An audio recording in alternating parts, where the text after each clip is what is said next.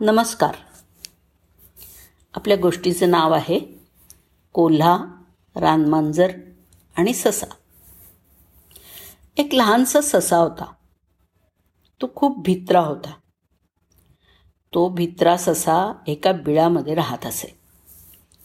त्यांनी एक दिवशी आपल्या बिळाच्या तोंडाशी एका कोल्ह्याला बसलेलं बघितलं. तो खूपच घाबरला. पण त्याने विचार केला की माझ्या बिळाचं तोंड लहानसं आहे. त्यामधून एवढा मोठा तो कोल्हा काही आत येऊ शकणार नाही.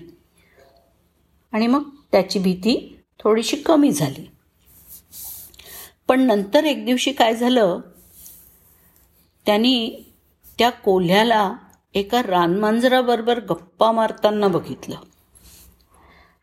असं बघितल्यावरती त्याला मनात वाटलं की हे काही बरं नाही. हे दोन्ही पण दुष्ट प्राणी आहेत आणि ते एकमेकांशी मैत्रीपूर्ण भाषण करतायत.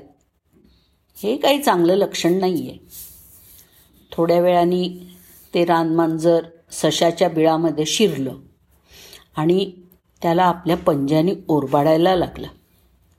ससा बिचारा भिवून बाहेर पळाला. तोच कोल्ह्याने त्याच्यावर झडप घातली. आणि रानमांजरसुद्धा कोल्ह्याला सामील झालं. दोघांनी मिळून सशावरती ताव मारायला सुरुवात केली. बिचारा ससा. मरता मरता ससा म्हणाला तुमच्या दोघांची मैत्री झाली तेव्हाच मी ओळखलं की आता आपली काही धडगत नाही. तात्पर्य एकमेकांशी सतत भांडणाऱ्या दोन दुष्ट माणसांची एकी झाली की एखादा गरीब बिचारा संकटात सापडतो. धन्यवाद.